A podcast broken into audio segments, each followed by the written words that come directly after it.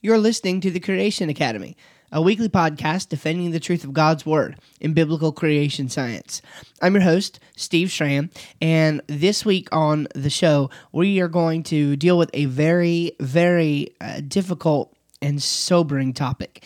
Uh, it's a hard topic to deal with, but I believe it's necessary, especially in the age that we currently live in. This week's lesson is on Darwin and favored races. Darwin and favored races, the loss of humanity in our culture. And we are back into our series on searching for Adam, Genesis, and the truth about man's origin. And of course, it would be hard to address the topic of man's origin without talking about uh, Darwin and, of course, the effect that Darwinism has had on our culture. Uh, remember, you know, in the biblical understanding of humanity, we are made in the image of Almighty God. Uh, we are a special creation. This is what the Bible teaches. We uh, are, were not uh, separated out from a larger population group of people. This is what theistic evolutionists uh, would teach is that God simply uh, pulled us out and, and, and set us aside for His purposes from this initial population of, somewhere around 10,000 individuals that mainstream evolutionists teach. Uh, the Bible position is is 100% contrary to that notion. And so what we find is that an increasing number of church leaders and and and, and scholars and, and Bible teachers and pastors are accepting this idea of theistic evolutionism, even when ironically there are many uh, other mainstream scientists who are challenging this idea. And that's not really the focus of today's lesson, so I don't want to go too far on a tangent there.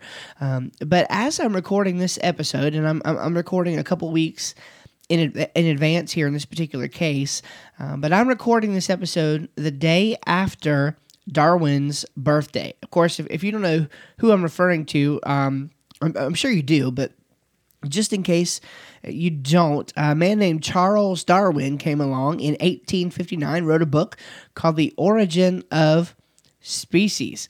Um, and uh, and and the preservation of favored races uh, in the struggle for life. I believe was the subtitle of that, something like that.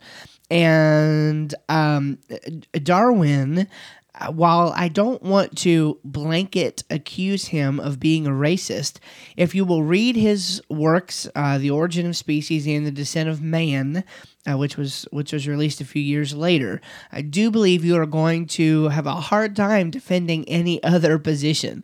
Um, it sure appears to me like Darwin's conclusions that he reached about the origin of mankind was that there were races of human beings who were superior to other races of human beings. And the fact that he believed that is is pretty evident from the others who tacked on to this idea and used that for their own benefit.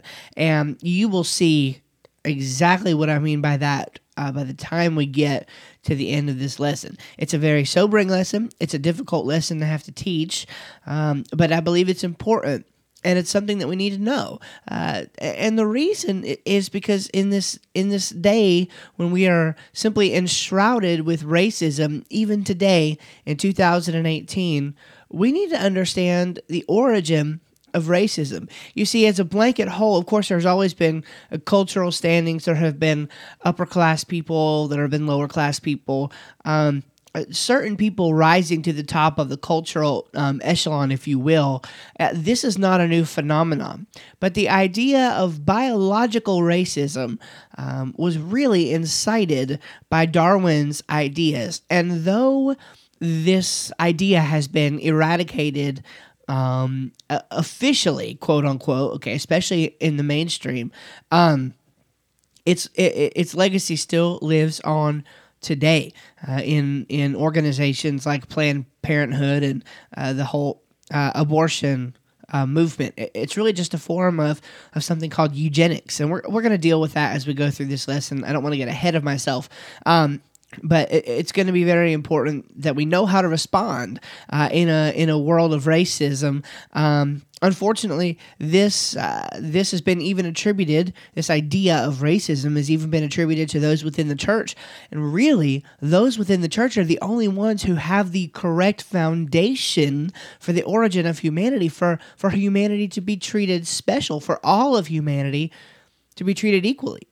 Equality is a Christian value. And let me just um, to to be a bit more succinct, so we don't go too broad with that. Racial equality is a Christian value because we're all separated and made in the image of God. We're going to talk about that this week. Now, uh, this particular chapter in our book, Searching for Adam Genesis and the Truth About Man's Origin. Again, I encourage you to go pick up the book and uh, go back a few lessons ago to, to uh, our, our lesson Is Adam the Real Deal? that's the beginning of this series if you haven't been with us the whole time and uh, we, we had a few episodes um, that deviated off the beaten path but for, for the last little while we've been going through uh, the series. And this particular chapter was written by Dr. Jerry Bergman. Now, he teaches uh, science at the Northwest State Community College in Archbold, Ohio. At least he did at the time of this writing. And um, he has nine earned degrees, uh, one master's degree, uh, and, uh, or excuse me, five master's degrees, I apologize, and then a PhD in human biology, which he got from Columbia Pacific University. He's published 38 books and monographs. Over his 1,000 publications uh, are, are both, uh, they're in scholarly, scholarly and popular science journals. Um, He's done a lot of work. I've heard Dr. Bergman called one of the most prolific writers uh, in the creation science movement, and uh, he really uh, has put a lot of good work out there. Um, he's actually come under criticism and under fire, um, and it might be for his PhD. I think um, there were issues with his university, something uh, maybe about a financial issue or something with his university, and he's been criticized um, for that, uh, for, for, for, for attending a university that had problems. Of course, um, uh, it tends to be that uh, whenever uh, there's something in the past of a creation science, especially with regard to their education, uh, that somebody can pick on, it seems that uh, that's where the evolutionists go first. If you mention Dr. Jerry Bergman in a conversation, it's likely that somebody's going to come up and say, Well, hey, didn't you know about this degree? I've had that happen before. Um, and I just asked them what they thought about his other eight degrees degrees, uh, which did come from reputable universities that nobody's got a problem with. All right, so um, and, and so I think Dr. Dr. Bergman is a great resource. I think he's an excellent historian. Which, if you read this chapter, you'll see it's it's a great chapter. It's staggering how much we've had to skip uh, just to fit it into this lesson, and um, I think you'll really see that he's done his research and uh, and he knows what he is talking about. So, getting into um, uh, getting into his arguments uh, in this chapter of the book, he kind of says that this introduction of Darwin's ideas into popular thinking brought about a paradigm shift in the way we thought about the world. So this is how we he he, he really starts this thing out. And what does that really mean? Uh, well, Bergman comments this. He says, although humans were historically divided into language and national groups. Categorizing humans by physical characteristics is a relatively new approach. And this is what we were talking about uh, in my introduction to the show a little while ago. Uh, in other words, he says, the main way of grouping people in the past was based on their national origin, such as Assyrian or Egyptian, but not biology. Only after Darwin were people commonly divided into groups on the basis of biology, i.e., purely physical traits such as skin, eye, and hair color. Of course, now why is this? Well, the Darwinian you know idea of, of evolution um, and the and the philosophy behind that. By the way, Darwin was not a a, a geneticist. Um, evolution did not start as a scientific discipline. Um, in, in, many ways, I would say that it is uh, still not a scientific discipline. Now, that does not mean that the theory of evolution itself is not a scientific theory, because it is. It's a very successful scientific theory. Uh, the theory of evolution has amazing explanatory and even predictive power. But the idea of evolution itself is actually a philosophy. And of course, it started when Darwin observed finches on the Galapagos Island that had different beak sizes. All right. And recent studies of those very uh, same populations and such of finches have shown that this is really due to something called epigenetics. All right. And, and we can um, talk about that. We will talk about that another time. You can actually read about that a little bit on my blog. I'll give you a brief introduction into what epigenetics is.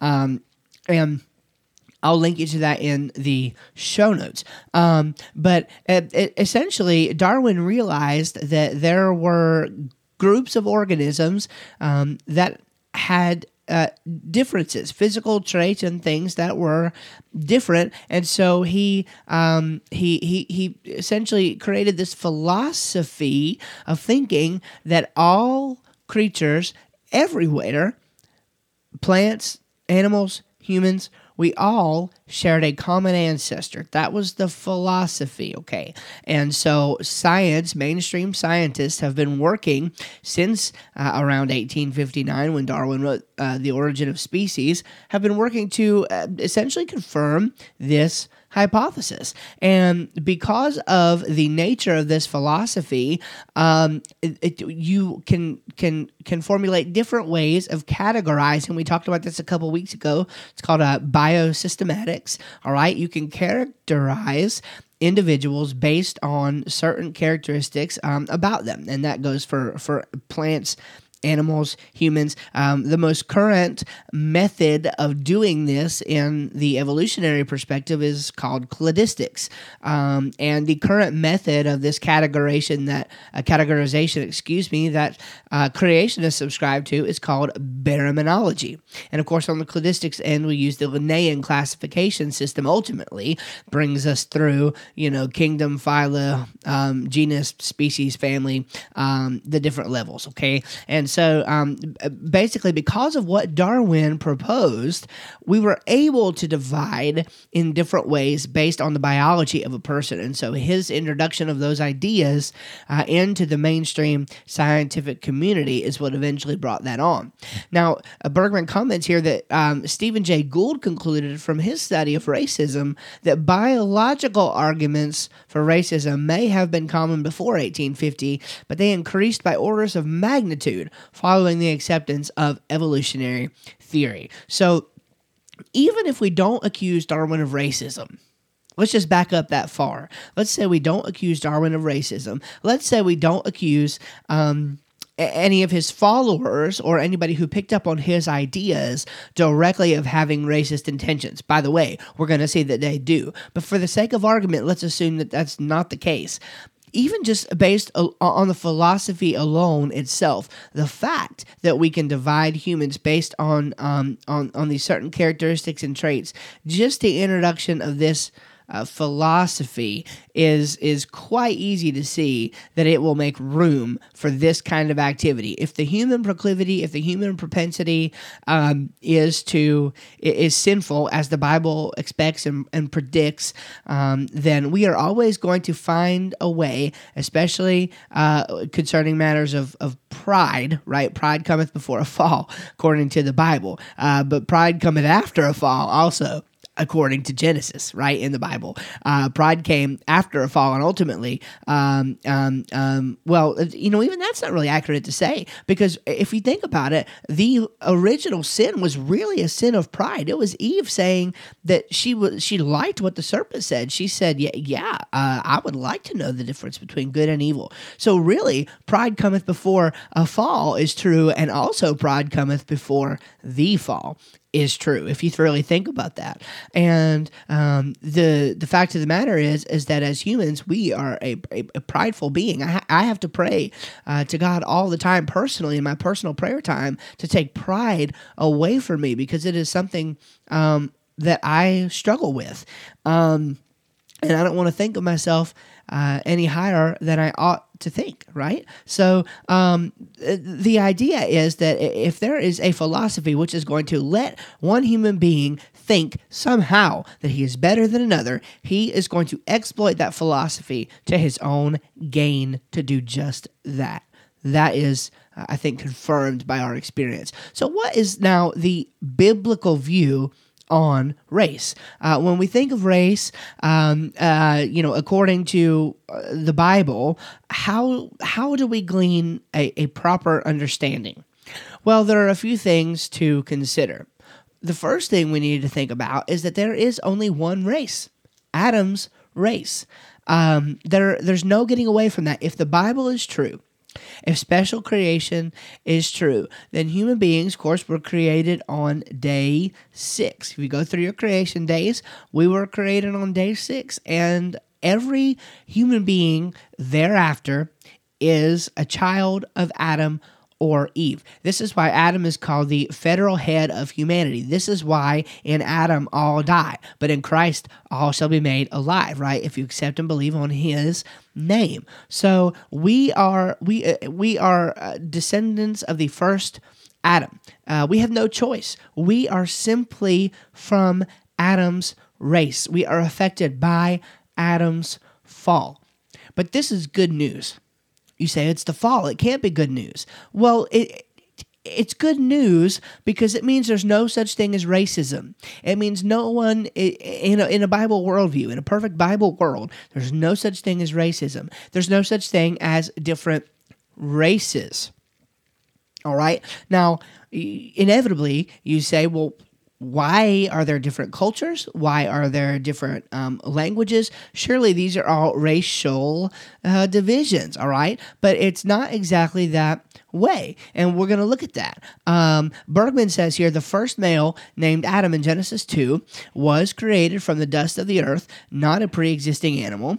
And the first woman named Eve in Genesis 3 was made from the rib of Adam, Genesis 2 22. Genesis 3:20 says that Eve was the mother of all living and 1 Corinthians 15:45 affirms that Adam was the first man. Genesis 5 gives us the genealogy from Adam to Noah and his sons, and Genesis 10:32 informs us that from them all the people on the earth descended. Of course, if you know your Bible, you're familiar with that chapter. It's known as the Table of Nations. So we do have one race, but thanks to the Tower of Babel incident, everything changed. And I was just actually just reading in a book uh, uh, about this yesterday. I, I don't think most Christians realize the significance of Babel. You know, it's got a few verses in, in, in you know in chapter eleven uh, uh of Genesis, and we just kind of skim over it and we think, oh, so this is why we have different languages and this is true. This is why we have different languages, but it goes much, much deeper than that. Um, as a matter of fact, the Bible teaches, and this was so cool when I was reading about this. The Bible teaches, um, and, and, forgive me, I don't have it in front of me, so um, I'm kind of going on memory if this is the exact wording.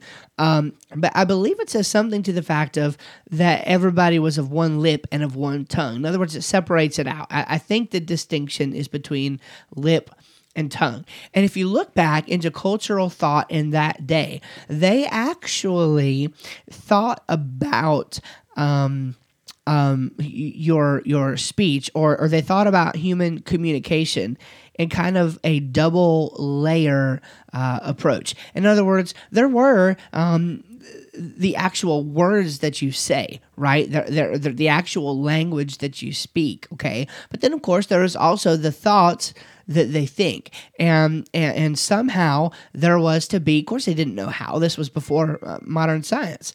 Um, but there was, of course, a difference to um, be made between um, the thoughts that one thought and, of course, the words that one spoke. And when you thought about those things, um, separately, you see um, how significant it is that God spread out the languages because He divided them of their lip and their tongue. So, what this means is that He not only changed their language, but He literally changed the way that these different um, um, cultures even would think. And this explains the vast cultural diversity that we see uh, today right? It, it, it, we see completely different mindsets if you go from the east to the west, and you look. I mean, uh, these these things originated because their their their, their speech was changed, but their whole way of thinking about the world was changed as well. And ultimately, we know that Christ is the one who can unify. Remember, there is no Jew, there is no Gentile, there is no difference, right? Under Christ, Christ can unify. But when, when we were split out at the, tab- at, at, the Tower of Babel, though we remained one race, we were split into different cultures, different people groups. We had different languages, uh, different cultural distinctions, and even different physical characteristics based on what part of the world even that we went to. So we, we have to think of the Tower of Babel as something much bigger than God just confusing the languages. It was so much more than that. God confused languages, He confused thoughts. Uh, in many ways, these cultures would have to resort back to a primitive understanding. See, a lack of understanding about the Tower of Babel incident has led to a lack of understanding um, writ large within the biblical movement about how the Bible's timeline can make sense with the rest of the world. Um, we find stone tools and such uh, in the in the fossil record uh, with Neanderthals and things like that, uh, and, and, different fossil humans that are that are, are, generally seen as some kind of evolutionary idea about uh, lower evolved life forms that just beginning to build stone tools and things like that. But this is not how it is. If we just look at the Bible, if we just read the Bible and understand that there was a worldwide catastrophe in which everybody was wiped out, Noah's family gets off the boat. They're all of one mind. They're all of one language. They get off, and eventually they start spreading, and they start having children, and and and eventually the world population increases and increases and increases, and here they go once again becoming evil in the sight of God. And rather than judge them this time with a worldwide flood and just wiping everybody out, God says, "Look, we're going to confuse." The languages we're going to make it so that they cannot um, um, have this unified rebellion against me. And he spreads out their languages, he spreads out their thoughts. And as a result of that, everybody is back to square one. They're back to square one. So they go and they, they, they don't have, uh, you know, where before everybody had one mindset, everybody had one thought pattern. They had uh, different people skilled in different trades, but they could all work together. They could all communicate. They all thought the same. But this was entirely different after it was spread. Likely there were communities who had to learn how to start building from the ground up. There were probably communities spread out where there was no and there was not anybody with an architectural mindset or or even a carpentry mindset. I mean, these people would be building stone tools and things like that. It was completely primitive. And so you have to understand we have explanations for the way that the world actually is. We, we, we, can look in the ground and, and, and, and see these biblical events as they happen, man, right before our eyes if we're only looking for them. so understand the significance of that. Well, I spent much more time on that than I planned to, but I think that's the most important part. We could talk for days about how those who follow Darwin were were, were racist, but but but let's get it straight. The biblical origin of humanity, what the Bible claims about about our origins, absolutely makes sense. So then, what about the development of racism? Where did this idea come from? All right. So um, there is often more genetic diversity within a given racial group than between any two races. So, um, as we're looking at this issue, we need to consider the fact that even though there were those who um, who who abused uh, Darwin's ideas here, we now know, and, and and and and even though they may have reflected Darwin's thinking, we now know that there is often more actual genetic diversity within racial groups than between any two races.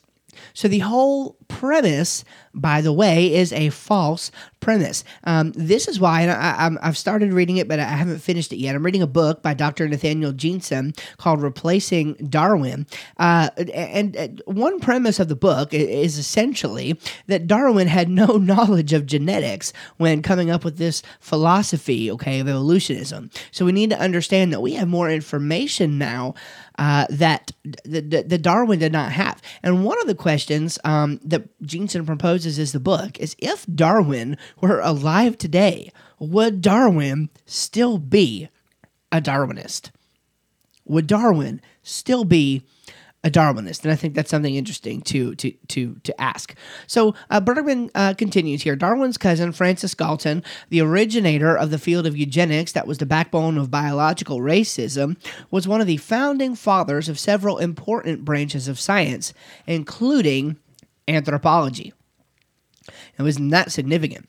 As the father of the eugenics movement, in the end, his work resulted not only in the Holocaust, but also in the loss of millions of lives, both in Europe and Asia.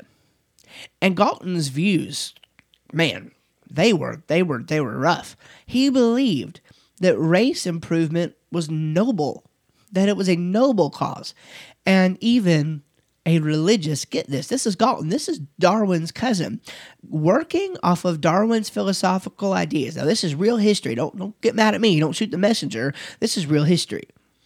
He believed that race improvement was a religious obligation and his writings ultimately influenced governmental policy even in nazi germany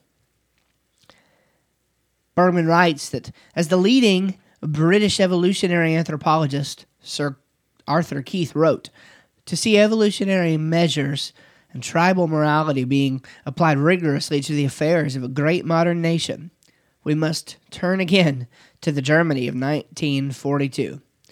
We see Hitler devoutly convinced that evolution produces the only real basis for a national policy.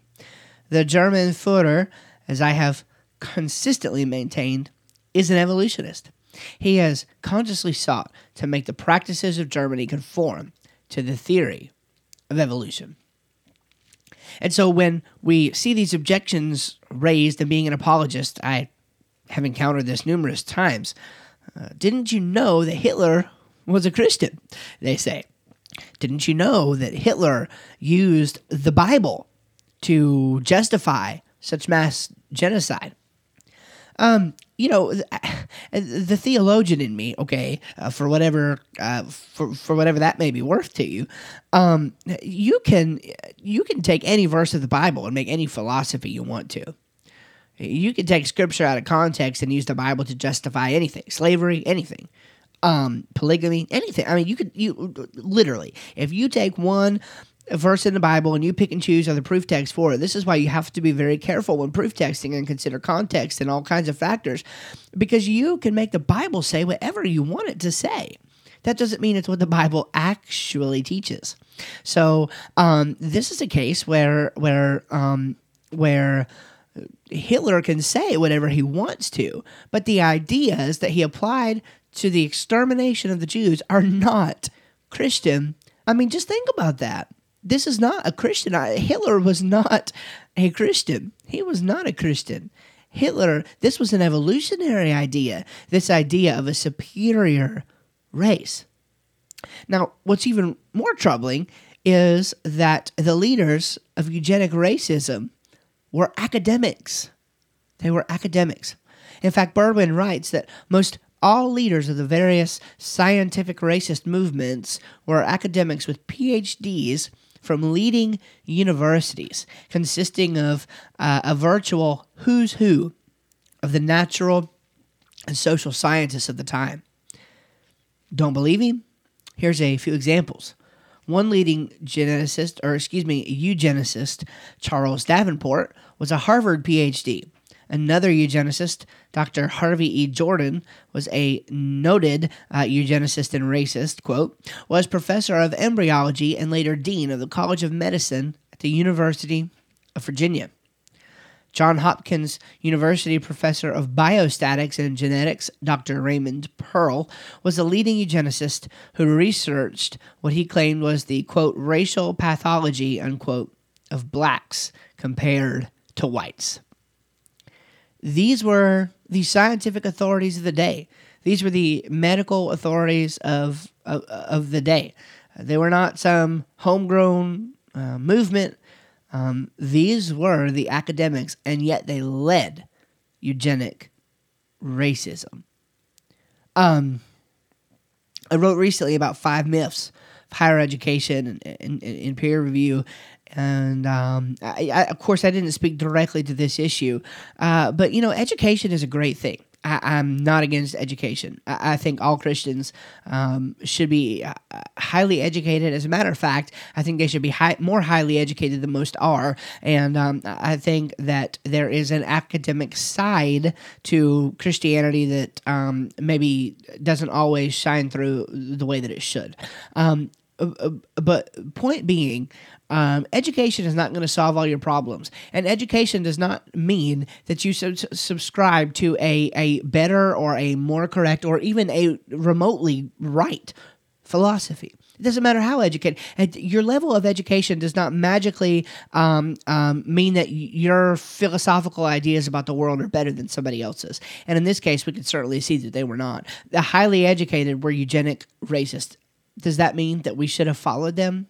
No they were still wrong. By the way, maybe that be that way today. Anyway, um, they they they're maybe they're not eugenic racist. Many of them, although I would argue that if they're in support of, of, of abortion, that they are eugenicists.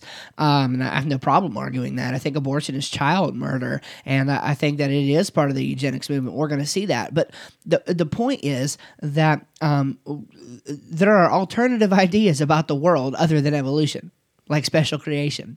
And these are completely valid scientific ideas that are worthy of consideration, in my humble opinion. In fact, I think in many cases the creationist data explains the world better than evolutionist data. And we see that as we go on throughout this podcast. Few uh, things just going through the history. Okay, this is this is mainly a history lesson this time. All right, it's a little disturbing, unfortunately, but uh, this is this is this is the world that we live in. So we're going to look at some of this history. Um, racism limits uh, immigration right into the United States. Uh, notice this in the United States alone, 63,000 victims were sterilized, and major new immigration restrictions, especially of Jews, were codified in the Johnson Reed Act of 1924. The main goal of these immigration restrictions was to keep those races that had, quote, bad germ plasm, unquote, out of America and to stop other countries from pouring their pestilential sewage into our reservoir. That was a quote, by the way. The pestilential sewage. Uh, Dr. Harry Laughlin, the uh, superintendent of the Eugenics Record Office at the Cold Spring Harbor Laboratory, fervently promoted the racist cause, maintaining that compared to past immigration, quote, recent immigrants from Eastern and Southern Europe were afflicted by a high degree of insanity, mental deficiency, and criminality, unquote, that was polluting America's racial stock. He also, uh, Dr. Laughlin did, or Laughlin, appeared before Congress several times in the early 1920s to promote his belief that immigration was foremost a biological problem, i.e., a racism issue. The fact is that uh, science was the language of authority in the 19th century. Consequently, racism became mainstream with its support. So we see that even entrance into the United States was a racist issue, a biological racist issue, even a eugenics issue. Well, what about medical authorities and the inferiority of blacks moving down the timeline a little while? George M. Gould, editor of American Magazine, a leading medical journal at the turn of the 20th century, wrote in 1907 in support of the conclusions of a, a Dr. Robert B. Bean.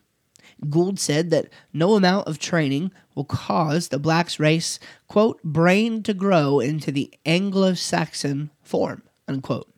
Following Bean, Gould claimed proof of and quote anatomical basis for the complete failure of Negro schools to import the higher to impart the higher studies unquote to their black students. Here's a brief timeline. Franklin Mall provides research in which he um, could find no significant difference between black and white brain structures. All right. So here's a man who decided, look, we're, we're going to go against the status quo. We're going to look and see from a scientific perspective um, if these guys are right, if the philosophy is right. This was Mr. Mall. All right. And I believe he was a professor. Um, maybe not. Uh, didn't write that down. Okay, but um, he he provides research in which he could find no differences. All right, between black and white brain structures. Um, his work was ignored. Imagine that. All right, his work was completely ignored. Um, Bergman writes that Harvard-educated. Um, Carleton Coon stated that each race, which he called a subspecies, has reached its own level on the evolutionary scale, and the gap between blacks and whites is, get this now, unbridgeable and permanent. In 1961, Professor Coon, this man who said that the gap between blacks and whites is unbridgeable and permanent, he was elected president of the American Association of physical anthropologists. He published papers in which he concluded that African races were less evolved. Coon added the latest genetic and evolutionary biological techniques to his argument, plus the findings of the fossil record, all of which, he argued, supported his racism, as did research on blood groups, hemoglobins, and other biochemical features. So we see again that this racism was um, profoundly in the medical community. The medical leaders and authorities of these days uh, believed that there was profound differences between blacks and whites. And again, this just lends more credence. Now, by the way, to, to the idea that that this is strictly or, or at least originally or, or, or mainly a philosophy. And here's what I mean by that. Coon added, of course, we just read that he was able to make his biological techniques conform to the evidence to support his racism. He did research on blood groups, hemoglobins, and other biochemical features. Well, if if if, that's the gospel truth, right? If that, if those things, if if those evidence were God honest facts and truths that supported his racism, why are they not supported today? Why why are they not? Um, pelleted out there today? Why, why, why are why are we not told? Look, racism is a fact because of these scientific facts. I'll tell you why. Because it's a philosophy. Science, the great philosopher C.S. Lewis said that science only gives you the questions and answers the questions that you ask of it. And this is the bottom line, right? When the philosophy of, of an anti racist idea was reintroduced into the culture and everybody wanted to get on that train, well, then we started using scientific evidence to um, prove that conclusion. Science answers the questions that you ask it. The question is, are you asking it the right questions? This is what we need to discover. This, in my mind, this is the whole creation versus evolution controversy. Why do we think that biological evolution, or, or, or why does uh, the mainstream believe that biological evolution is the true origin of humanity? Because when we've asked it the questions to confirm the hypothesis, that's what we come up with. And by the way, uh, scientists say that they uh, part of their uh, work is to uh, is as much about um, um, uh, falsifying their ideas as it is about confirming them. Well, sure. I mean, in a way, that's absolutely true. But the point of of the matter is that this. Um, this idea of biological evolution is, is past the point of, of a hypothesis that somebody is trying to falsify. At this point, they have just accepted it as fact. There's plenty of falsifying evidence. I mean, there's plenty of evidence out there that shows that that evolution is is not a a smart idea in many senses of the term. Um, they don't know how the whole process got started. In order for the process of evolution to get started, it has to violate a scientific law. Okay, so that's an issue, right? I mean, so it's not to say that evolution, in the sense that it is a way of um, producing research within a biological framework, um, in the sense that you can classify organisms, create phylogenetic trees, and such like that from the uh, relationships. I, I mean, I'm not saying that that evolution is a dumb, unscientific um, idea in all of its ways. Okay, I'm not saying that, but uh, certainly there are elements of the evolutionary story which are, uh, at, especially at a common sense level, um, quite fantastic, quite quite unbelievable. Um, and so I think that's something worthy of consideration. But the, but the point is that this man believed in a philosophy of racism. He used the scientific research to support his conclusions. Did the science change? No. No, the, the, the, science didn't change. The questions that we started asking changed. What about Race and Reason? Bergman writes one of the most notorious racist books of the last century, Putnam's Race and Reason, a Yankee View, uh, in 1961, was published by the prestigious Public Affairs Press of Washington, D.C. The level of academic support for racism is indicated by the laudatory introductions by Ruggles Gates, PhD, Henry Garrett, PhD, DSc, Robert Gayre, DSc, and Wesley C. George, PhD, all eminent Darwinist scientists teaching at major universities. And in fact, it was this book that began KKK leader David Duke's intellectual journey to become the most infamous 20th century racist and this goes right into the Ku Klux Klan. Bergman writes that the Klan often exploited the literature of the eugenic scientists to justify their racism. Remember, this philosophy. And some scientists even openly worked in support of the KKK's racist agenda. For example, historian Lothrop Stoddard helped to support the Klan on race matters by doing, quote, scientific research to uh, prove racism and in 1923 was documented to actually be a Klan member. And here's what Stoddard wrote He said, If current trends continued, whites would eventually be subjugated to blacks because non whites were reproducing far more rapidly than whites. And, quote, that blacks would always be savages and their increasing dominance would eventually be disastrous for white society. Folks, this philosophy was born out of Darwinism. When we reject the Bible, when we reject the biblical origin of humanity, when we stop thinking in terms that all humanity is special because we're made in the image of God, this is the natural outworking, excuse me, of such a philosophy. Moving into American eugenics and Nazism.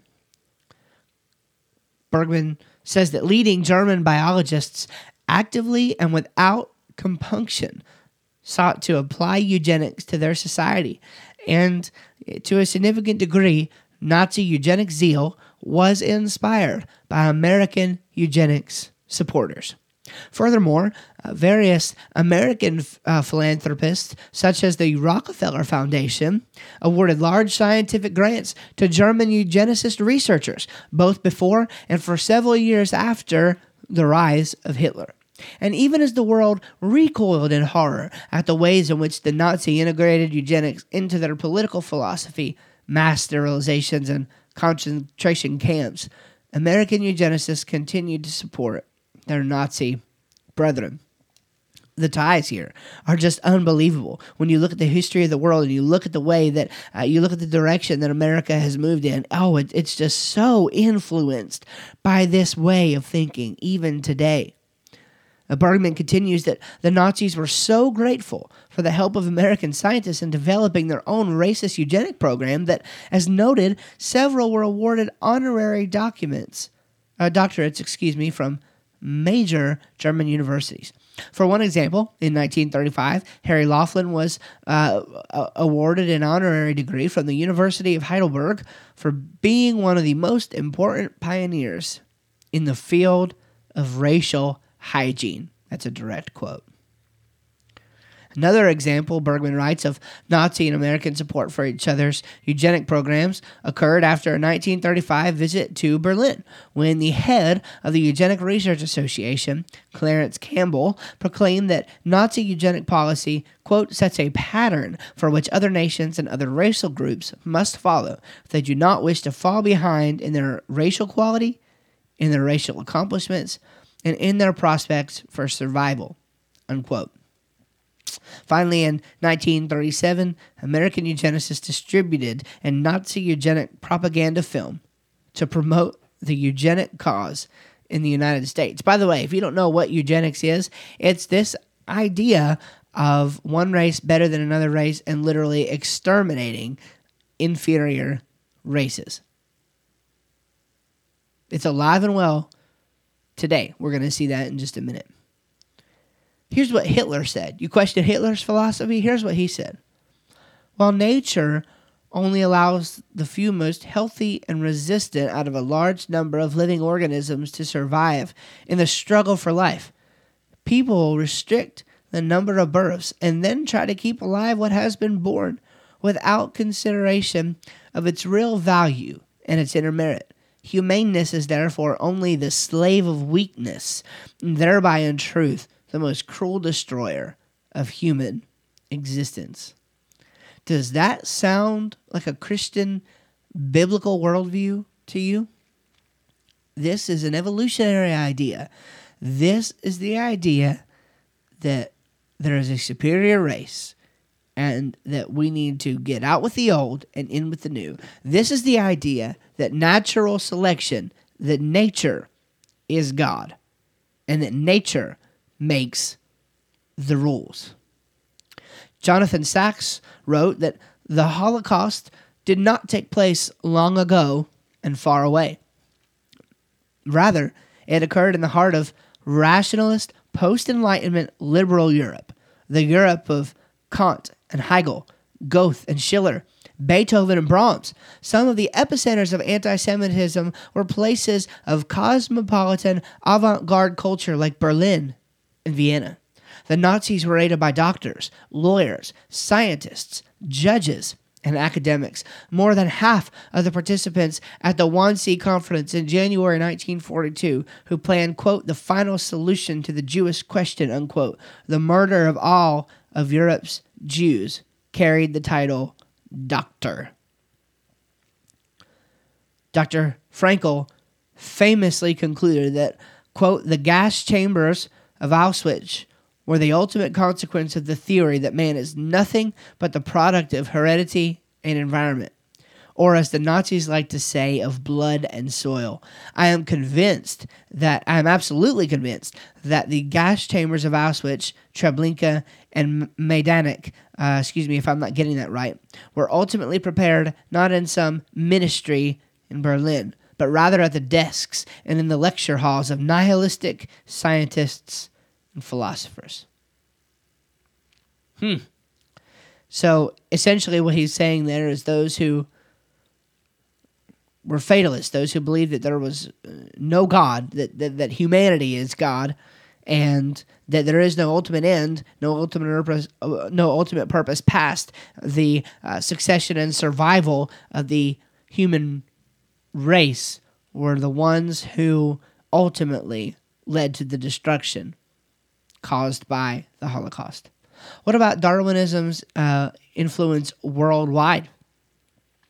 Karl Marx, uh, just briefly, Bergman writes that after Marx had read The Origin of Species by Charles Darwin, he wrote a letter to Lassalle in which he exults that God, in the natural scientists at least, had been given the death blow. By the way, Marx began as a Christian. He, he's got pages and pages on Marx. That's all we're going to say about him. But uh, Marx was a Christian. I believe he had a Lutheran upbringing, and ultimately, uh, he uh, his ideas resulted in in in in a myriad number of deaths. Uh, I think up into the millions, probably. Um, that his ideas resulted from. He ultimately became a a Darwinist.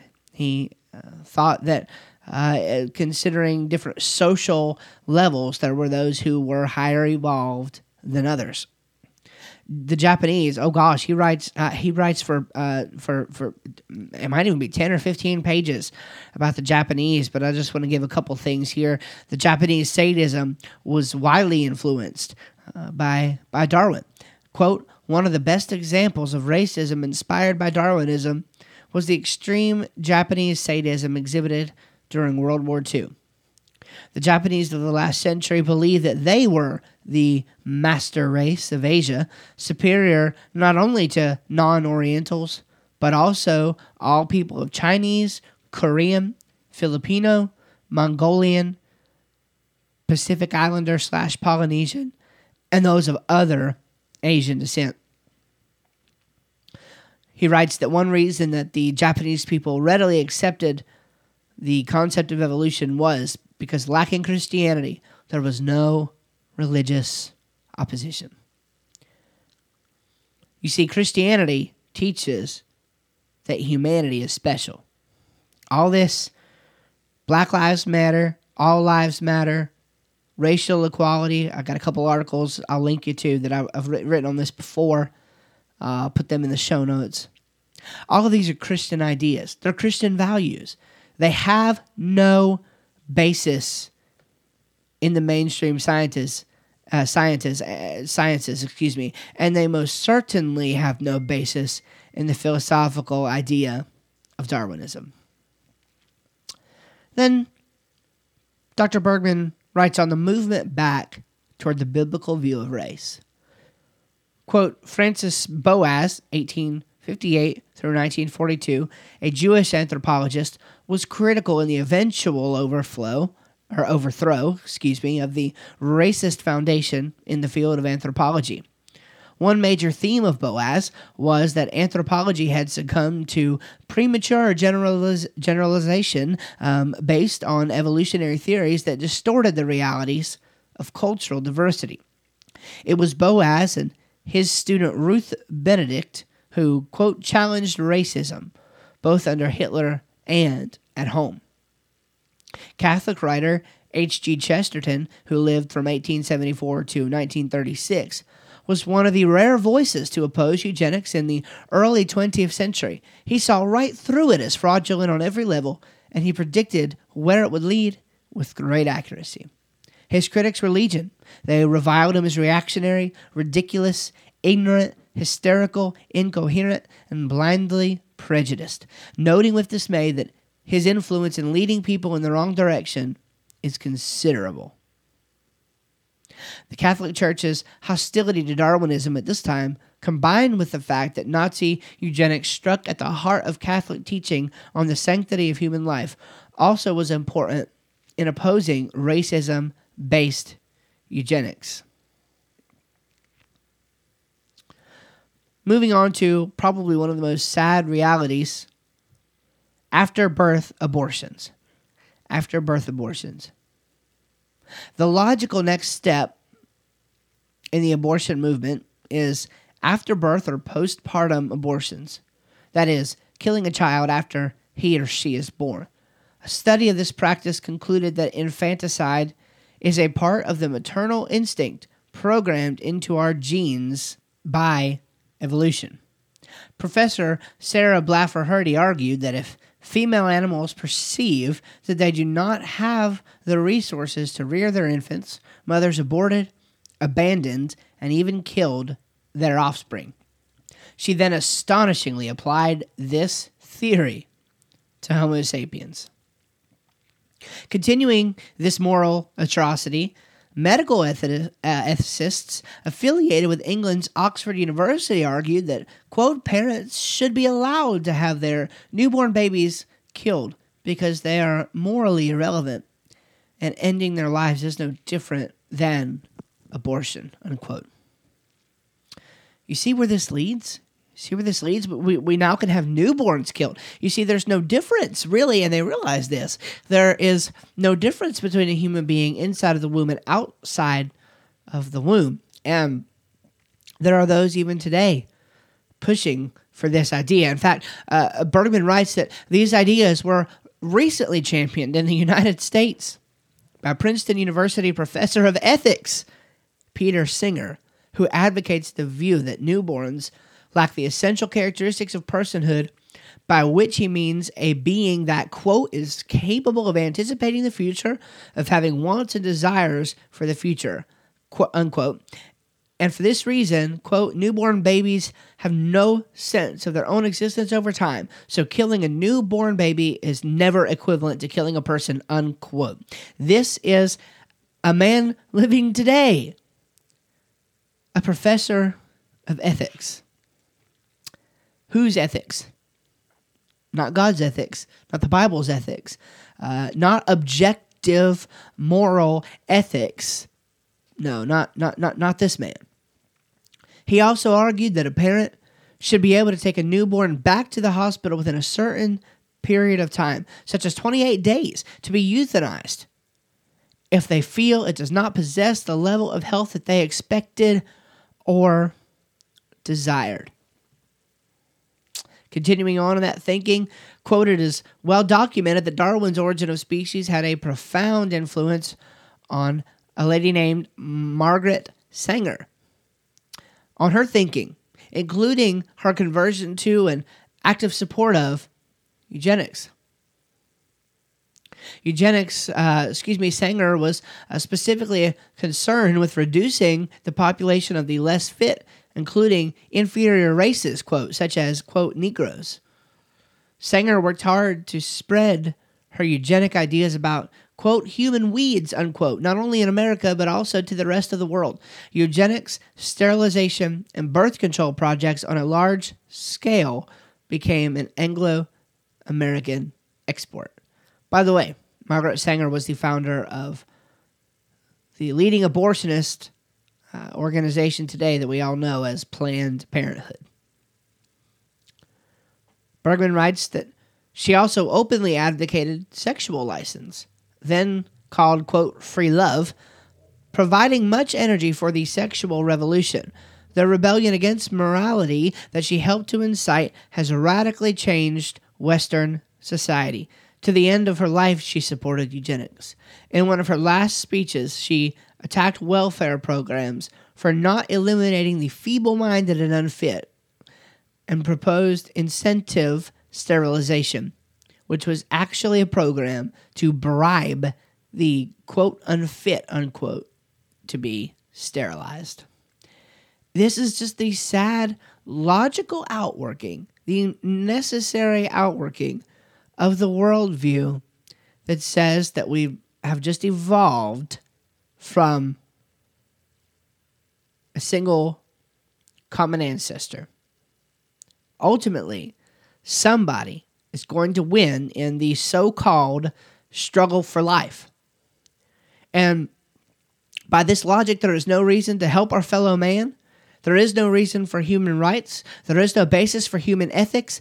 There is no, uh, the, golden rule should not even be a thing. The, this world we live in is so inconsistent in the way it preaches and teaches that we should have rights and ethics and respect for all mankind. And, and this, it's completely, it's 100% counter to the worldview which they all hold, which says that we ought to be in the struggle for life, doing everything that we possibly can to survive.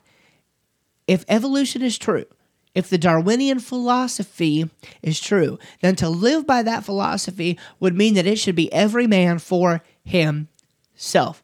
Only the strongest survive. That is the natural outworking of that philosophy. For anyone to hold to something counter to that, to hold to the biblical idea of humanity without holding to the origin of humanity, the biblical origin of humanity, is what most of this world does. And they're living in this complex gobbledygook of inconsistency and this worldview where their right hand doesn't even know their left hand. They're, they're, they, they, they espouse to the philosophy of one worldview and deny its history.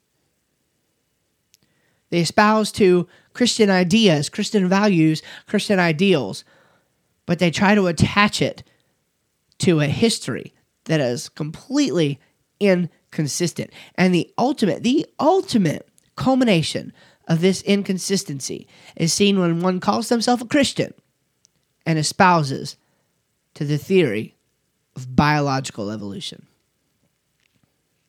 In the sense of a molecules to man, fish to philosophers idea. Of course, we realize that species change, change over time. Natural selection is just fine. It's a creationist idea. We have no no problem with that whatsoever. Change over time within kinds of organisms does not amount to the struggle uh, for life, the survival of the of, of the fittest in the sense that we should all be uh, trying to to outwit one another or to eliminate one another. There's no philosophical problems with natural selection in itself. The philosophical problems are attached to this fish to philosophers evolutionism idea. And this inconsistent worldview that one has when they believe in Christian ethics and values, but they despise the history of special creation laid out in the Word of God. Bergman writes a few things in conclusion that I'd like to read to you, and then we'll be done. Ashley Montagu's 1942 book titled Man's Most Dangerous Myth The Fallacy of Race uh, was in 1942. Montagu and uh, and and other anthropologists have finally moved the scientific consensus against the Darwinian racist view to the current view that the origin of all humans appears as if they descended from a single pair of parents. Columbia University anthropologists Ruth Benedict and Gene uh, Weltfish illustrated this uh, view when they stated under the topic one human race that the peoples of the earth are a single family and have a common origin, and the races of mankind are what the Bible says they are brothers. In their bodies is the record of their brotherhood. One major factor that spelled the final blow to the racist eugenic movement was the quote worldwide reaction to the eugenical horrors unquote that occurred in Nazi Germany, as well as the effects of the American civil rights movement in the 1960s. Another factor was the major scientific research proving racist views were wrong. Bergman writes in final conclusion just as we would expect, given that the Bible is the inspired, inerrant word of the Almighty Creator, the scientific evidence confirms what Genesis has taught mankind for at least 3,500 years. There's only one race. We're all descended from Adam and equal before God, as we are made in the image of God. As Adam's offspring, we inherited a sin nature, and as a result of our own rebellion, we are in need of the saving grace of Jesus Christ, regardless of skin color or language or any other differences we may have. And that's the note I'd like to end on. You know, if if, if you're if you're listening to this, you're not a Christian. You you, you uh, uh maybe you were raised on these evolution ideas. Maybe you stumbled across my podcast. I don't know. I'm going to link you to an article that I want you to read on my website. It's called Why Trust God. Why Trust God. That'll be in the show notes. I want you to read it. But I want you to understand that this idea of race and this idea of one person better, this is not this is not a Christian idea. We are all equal in the sight of God. In fact, the ground is level. You might have heard it said. It's an old Christian saying. The ground is level at the foot of the cross. And it just simply means that the only differentiator between one man is and another really the only the only the only distinction between one man and another man that really matters is who has placed their faith and trust in Jesus Christ. God himself took on the form of a man 2000 years ago, came down, lived the perfect sinless life and paid the penalty for our sin wrought by Adam and Eve in the garden around 6,100 years ago. And Jesus Christ took that penalty. He was a real person in history. By the way, that's, that's verified. The most atheistic scholars in the world will tell you that. Jesus was a real person in history. He claimed to be God. He was crucified for claiming to be God. All the evidence suggests that he was found, or that uh, that he was uh, not found. The empty tomb was discovered by women three days later and it's uh, reported that over 515 individuals saw him after his resurrection. That's preserved in an oral tradition uh, you can read about in 1 Corinthians 15, the first few verses that the Apostle Paul preserved that's been dated to within a few months of the crucifixion event itself. Uh, Jesus Christ was God in the flesh. He's also the creator of the world. John 1 teaches us that. Without him was not anything made that was made. In the beginning was the Word. Verse 14 says, The Word became flesh and dwelt among us, and we beheld his glory, the glory of the only begotten of the Father, full of grace and truth. Look, if, if you don't know Jesus today, if you're if you're not saved, you don't know what it means to be saved, you don't know what it means to be a Christian, then you need to reach out to our ministry. Go to that page, Why Trust God. Follow the instructions there. Reach out to our ministry. You can find instructions on that at the bottom. Look, I, I, I just, I, it's so important to me today. If you want to know how to be saved. If you want to if you if you want to reject these ideas that that we're just some sort of higher evolved animal and and you want to learn the real hi- history of humanity and you want to uh, know what it means to be a child of God to be really to, to be made in the image of God to be a special creation uh, I, I, I wish you'd just pray with us this morning. You would go uh, find that uh, that that page I'm referring to on my website. Again, I'm gonna I'm gonna link you uh, to it. That I just pray that you would find that and that you would consider Christ. Consider Christ. He can make all the difference in your life. He can he can he can change it. Uh, uh, Ravi Zacharias, a, a, a well-known Christian uh, speaker, teaches that God did not come to make bad people good. If you're a bad person worried about becoming a good person, forget about it. You have no power to do that on your own. That can only come through Christ because Christ did not come to make bad people good. He came to make dead people alive. And He can do that for you this morning. What are you waiting for? Place your trust in Him.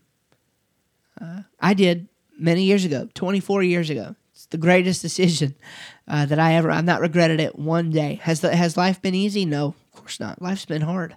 Life's been hard, but I've had a friend walk through it with me the whole entire time. And uh, it's the, the Christian life is, is is unparalleled in experience, and uh, it, it's really uh, it's the truth. That's the fact of the matter. Is it's not just a feeling. It's not just an experience. It's the truth, and I, I, I pray that you would uh, just consider that truth with me this morning. Let's pray. Dear Heavenly Father, we certainly do love you. We thank you for your special creation. We thank you for the emphasis in creation that you placed on us. We thank you for creating us in your image. We thank you, Father, that we're not just a higher evolved animal. We thank you that you've given us life. You've breathed uh, in our nostrils the breath of life. We became a living soul. You, uh, you, you fashioned us after yourself. We are fearfully and, and wonderfully made. Uh, Lord, scientists have not even begun to explore the depths of even how the, the, the most single uh, uh, uncomplex cell works. There's not even a such thing. Uh, even, even the smallest minute details of our body are more complex than any human has been able to re produce. And God, we know that it was not nature who selected that. We know that it was not nature who who who was smart enough to to create us in this intricate way. Lord, we know that it was you. We know that it that the, language of DNA can only come from an intelligent creator. We know that the the bodies, the solar bodies that we see in the heaven could only have been placed out there by a powerful force of magnitude, Lord, a force of energy that that uh, had to come into being at some time. And the Bible says you created it out of nothing. You spoke and the worlds were framed by the words of your mouth. Oh, Father, we bow in reverence before you this morning. We love you and we thank you for even deciding to create us.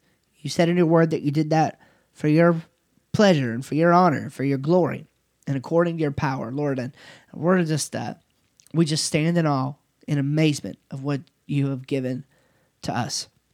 Thank you, Father, for Jesus. Thank you for sending your Son to die on a cross for me and for my family and for the whole entire world. Thank you for extending your hand of salvation to us, Lord. Thank you for uh, just loving us when we were unlovable. Thank you for choosing us when we had no right, uh, no uh, no no inclinations to you, Lord. The Bible says we were dead in trespasses and sin, and that you reached out your hand. You you you you you sent a preacher to us. You sent your word to us. You you you allowed us to hear your gospel so that we might respond and accept your free gift of salvation. We thank you for that this morning. God, I pray if there's one listening who needs to make that decision today, that you would speak to them through your Holy Spirit, Lord. I pray that you would convict their hearts of their sin, help them to understand their sinful condition and their need for a Savior, and reach out to us, Lord, that we might lead them to the cross and to you. Thank you, Father, again. It's in Jesus' name that we pray. Amen. Well, thank you for joining me this week. a heavy lesson this week, and I'm, I'm sorry about that, but it's so important that we that we understand in this in this world of Darwinian ideas. It's so important that we understand the true biblical origin of humanity is the only one uh, that is right, and, and it's the uh, it's the it is the true origin of humanity. All right, I thank you so much for uh, for for for joining me this week. I uh, hope you'll join us next week. I think we got two more lessons to go, I believe, in our biblical origin of humanity series, and uh, and we'll knock those out over the next few weeks, and uh, and we will move on to something different. So I'm really excited about that, and uh, we'll see you next week. Thanks. Bye bye.